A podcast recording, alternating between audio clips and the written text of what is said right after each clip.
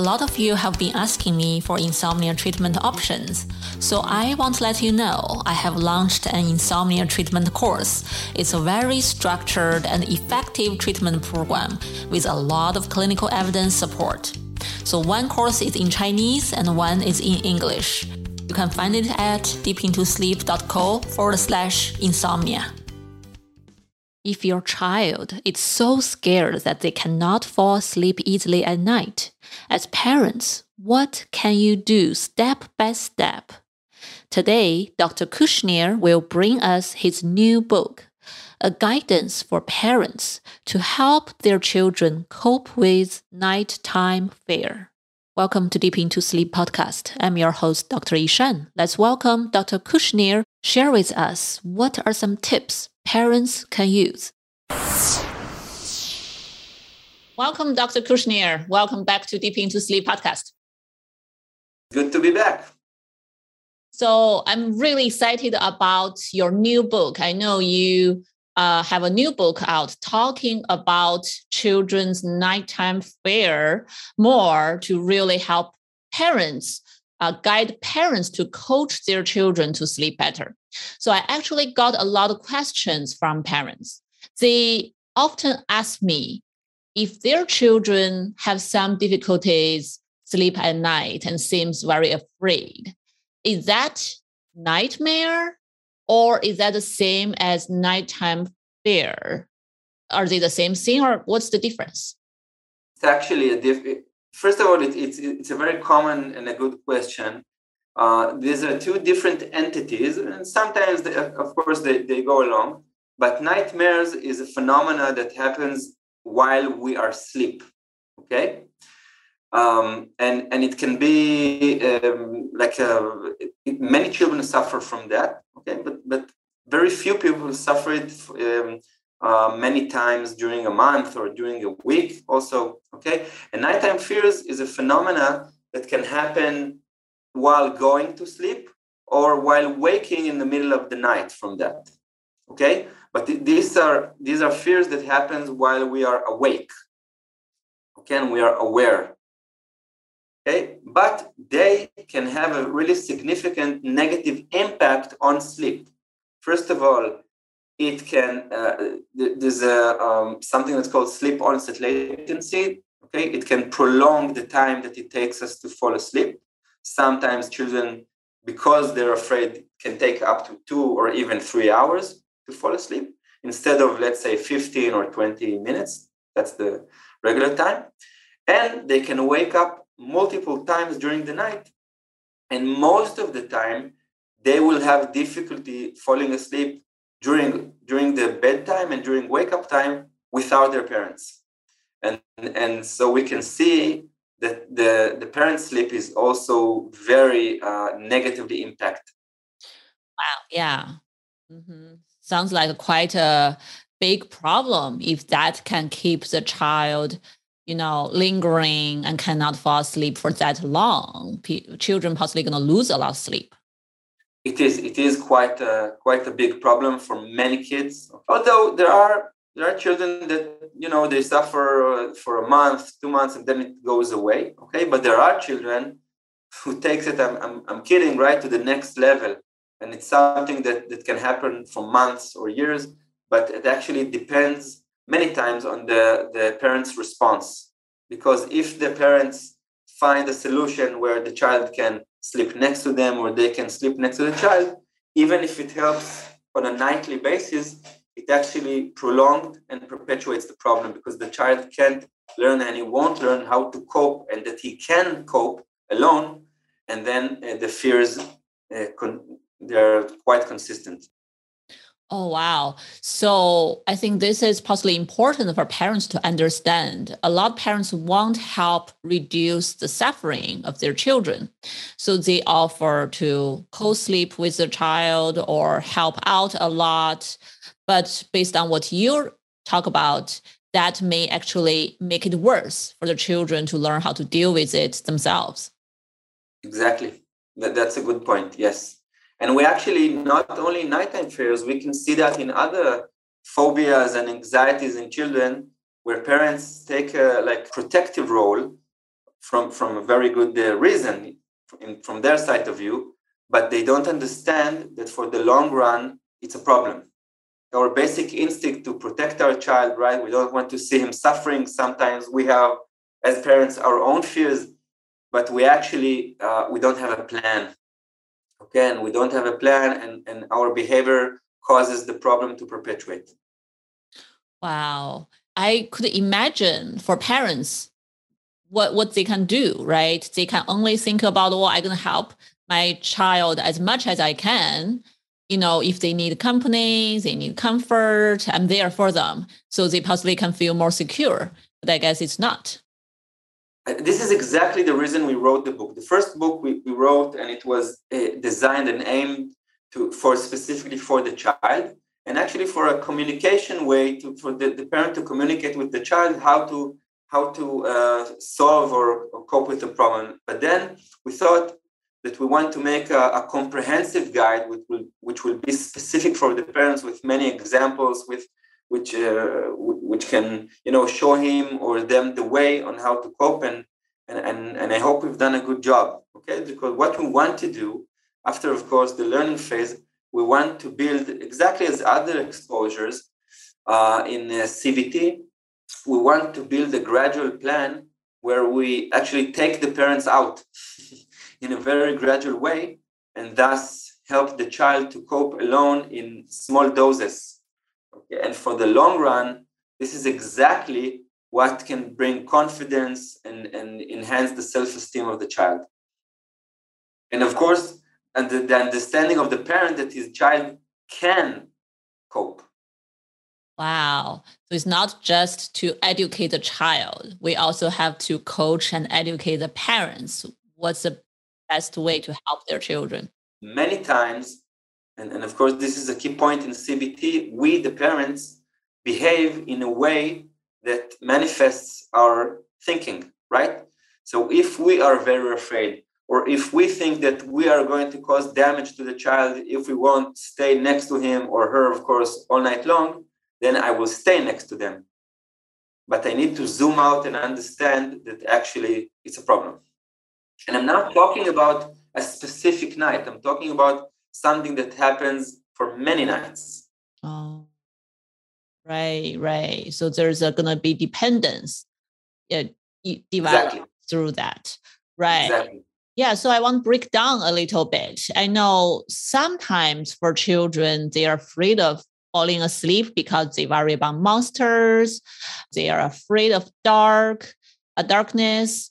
So um, I often hear parents would say, "Oh, monsters! Let me help you check the room. See, there's no monsters. You're fine." But I'm wondering, is that helpful or actually it's more harmful? this is exactly the point. Again, this, this is called safety behavior, okay? Because I, the parent, I go and I check, I check, I explore the, the room, and, and I show the child, listen, there was a, a, that's between the lines. There was a reason for me to check, right? There is a problem, but I, I checked it and everything is fine. But I do it every night, every night, over and over again. And usually it doesn't stop there because the fear gets larger and larger now you have to check again. Okay. Now you have to check all the house. Now you have to check outside the window. And, and you know, I can go on and on. It never ends. And I want to put a stop as a parent for that, but in a way that will be in, the favor of the child, of course. Very gradually, with understanding why we're doing that, with specific tools that are that aim to do that. Oh wow, great. So is there, I know, I'm sure you have a lot of detailed information to teach parents how to handle that. Is that possible for you to share like one small tip or direction parents can think about, like what they should do that is the right direction?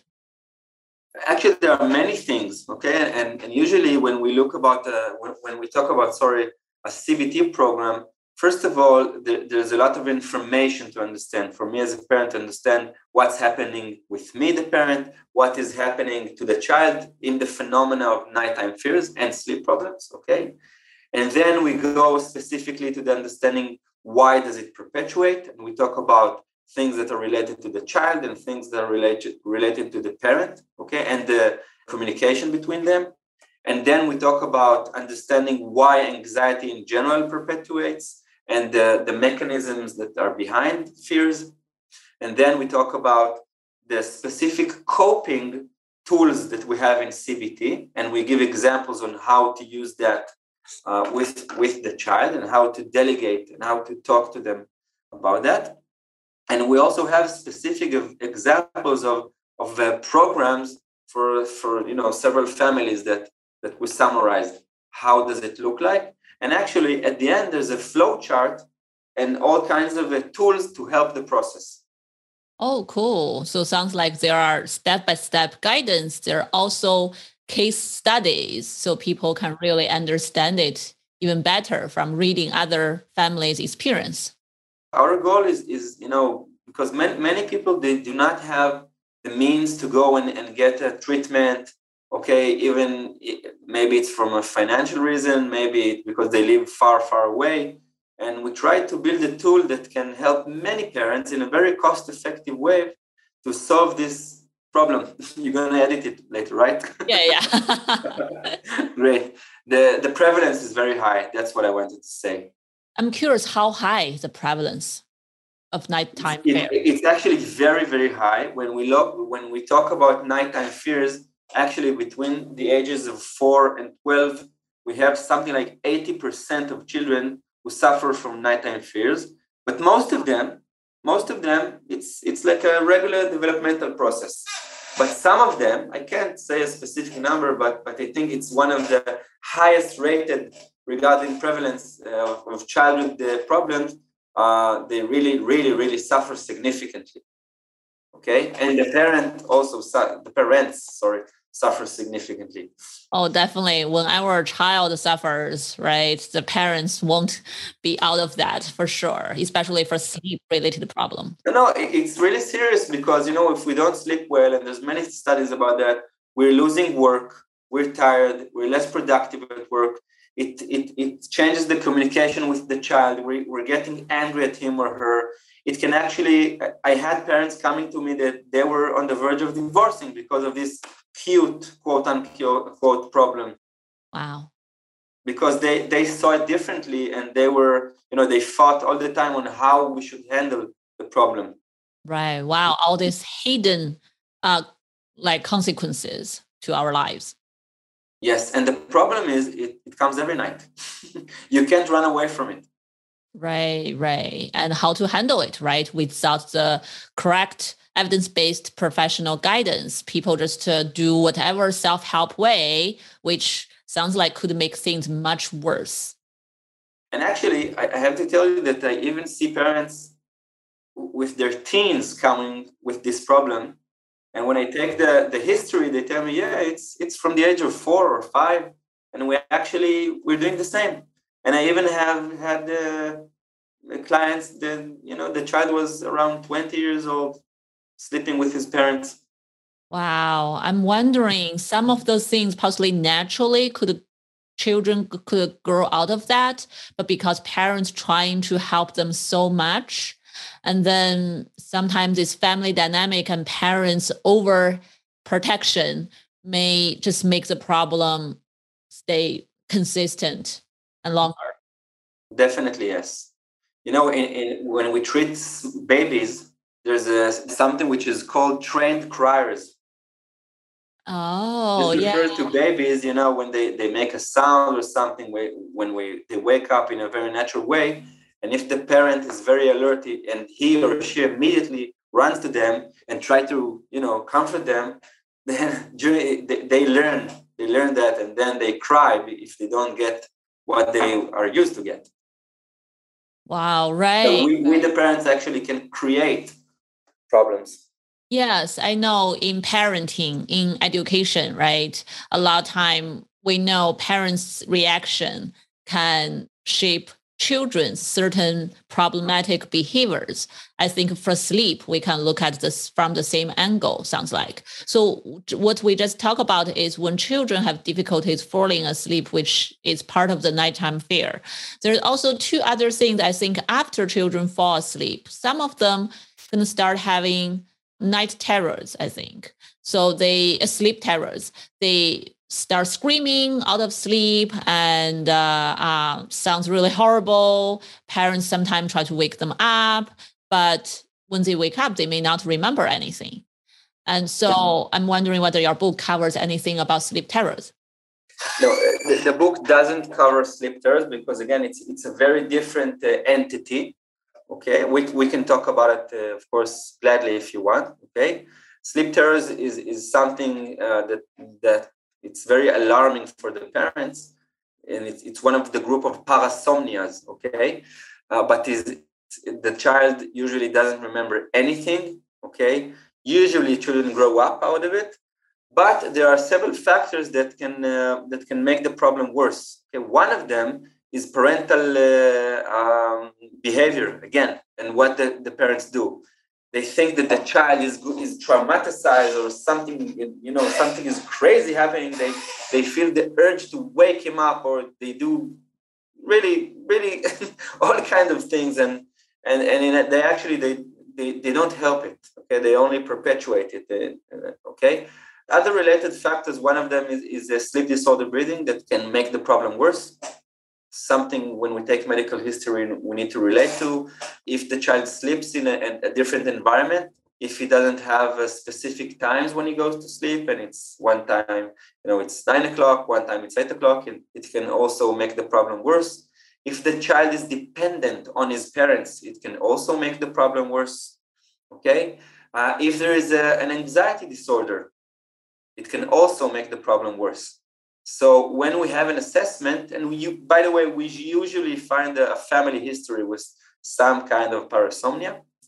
So when we take medical history or we have a clinical intake, we need to address all of these issues because if we find several of them, we can actually help the child and the family uh, reduce significantly the, the problem. If the problem uh, persists and it ha- and it's happening usually at the same time. And there is one or two research about that, uh, studies, sorry. We, we can go to the child, like gently, very gently move them around, something like 15 minutes before the, the night terror, okay, or the or or something in the in the field, okay. Do it for about 10 days or, or two weeks, and then gradually reducing uh, this behavior. And sometimes it can really improve the, the picture. I see. Okay. I think this is very helpful for parents to understand. Sounds like your book can help parents a lot to help address children's fear at night when they are awake. So they possibly can soothe themselves. Parents know how to deal with it. But once they fall asleep, if there's anything happen that's possibly more kind of sleep disorders, and uh, uh, sounds like there's still some kind of different treatments. And parents if yes. concerned about that they can go to sleep doctors sleep specialists to find more treatment for that. Actually actually what's called the differential diagnosis is very important because many times we think that we see a manifestation of something which looks quite the same but but it actually a very different problem which requires a very different treatment or strategy Okay, so it's it's very very important. Another thing that I wanted to share about nighttime fears and, and, and in general for sleep problems is many times when we solve the going to bed problems, okay, for example, if the child is dependent on his parent and we resolve that, it can really or significantly reduce nighttime wakings, okay? Because we see that statistically, children that are dependent on their parents going to sleep, they will wake up more times during the night and they will need the same strategy or the same objects quote unquote that they needed in order to fall asleep when they went to bed. Wow. That's so important to know. Parents think they are helping but uh, they may become the object uh, for to to help soothe children into sleep and then the problem can actually increase the frequency can increase I remember when we treat children's sleep problems, a lot of time we have to educate parents. We want to teach children how to get to sleep on their own, right? And then that's definitely requires some effort from the parents' part to put down their their safety behaviors, their urge to help all the time. But then that the question a lot of parents always ask is, well, if I am not there to help my child every time they need me at night, then will that cause some trauma to their psychological well-being? parents feel like if I'm not there when they are crying or when they're afraid, then I'm not doing a good job and that's going to hurt them mentally. Yes, it's a very common question. But, and, and again, I want to differentiate between something that, that happens once in a while, okay? And then there's, there's nothing special that we need to do. But, but I'm dealing with a situation where the child and his parents, and actually most of the family, really suffer on a daily basis. This is itself can be some kind of a trauma. I'm not talking about the trauma, trauma, yes, but but it's very, very difficult.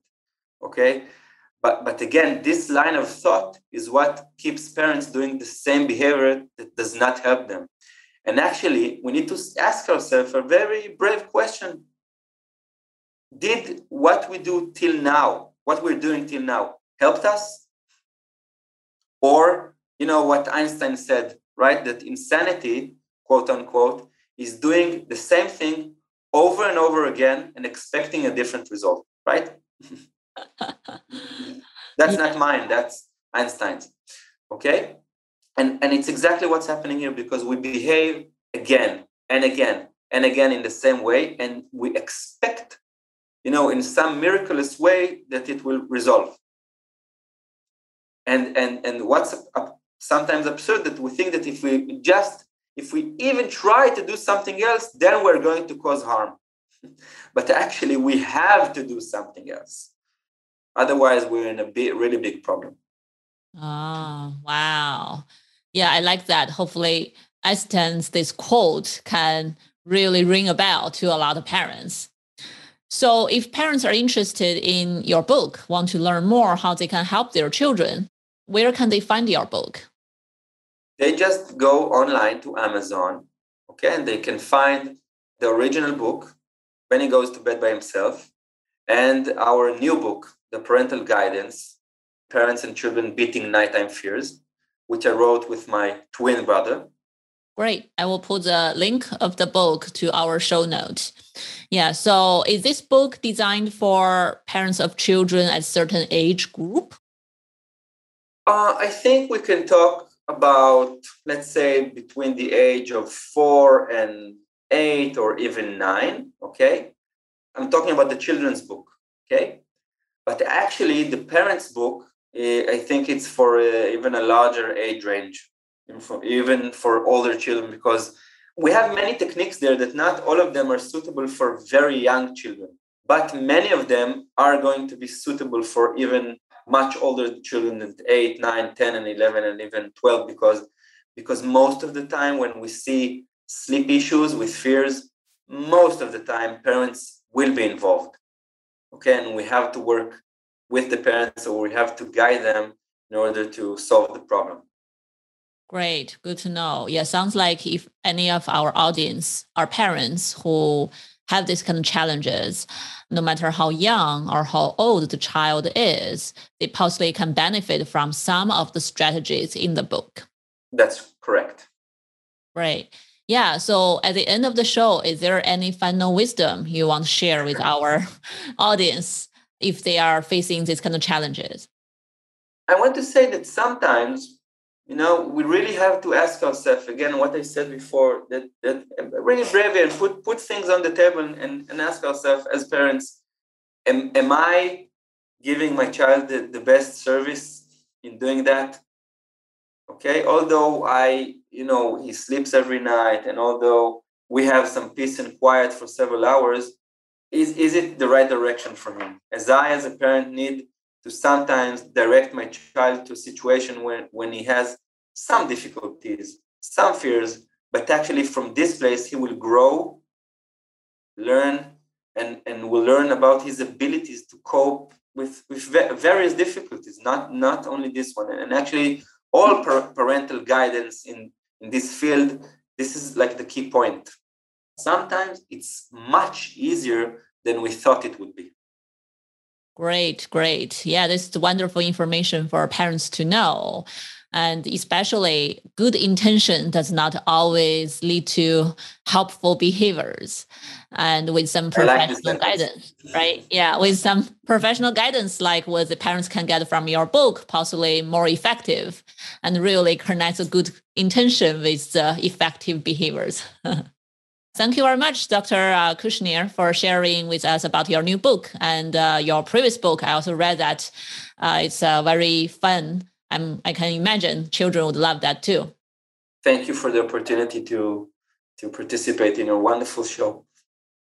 If you learned something new and helpful to you, leave a message, let me know. You can check out more information about Dr. Kushnir, his book, our podcast, and my online courses on our website at deepintosleep.co. Thank you for listening. I'm your host, Dr. Yishan. I will see you next time. Sleep is an individual thing. We all sleep differently, and there is so much we can do to improve sleep quality. Keep hope and carry on. This podcast is for general informational purpose only and does not include the practice of medicine or other health professional services. Usage of the information we share is at the listener's own risk. And our content does not intend to be a substitute for any medical and professional services, diagnoses, and treatment. Please seek professional health services as needed. Are you suffering from insomnia? I promise you, the CBTI method in my course will definitely help you. Even if several nights of better sleep, that would be a world changing experience for you. I have had so many success from my insomnia patients who have taken this course over the years. If you know someone who are struggling with sleep, go to my website and check out my course at deepintosleep.co forward slash insomnia.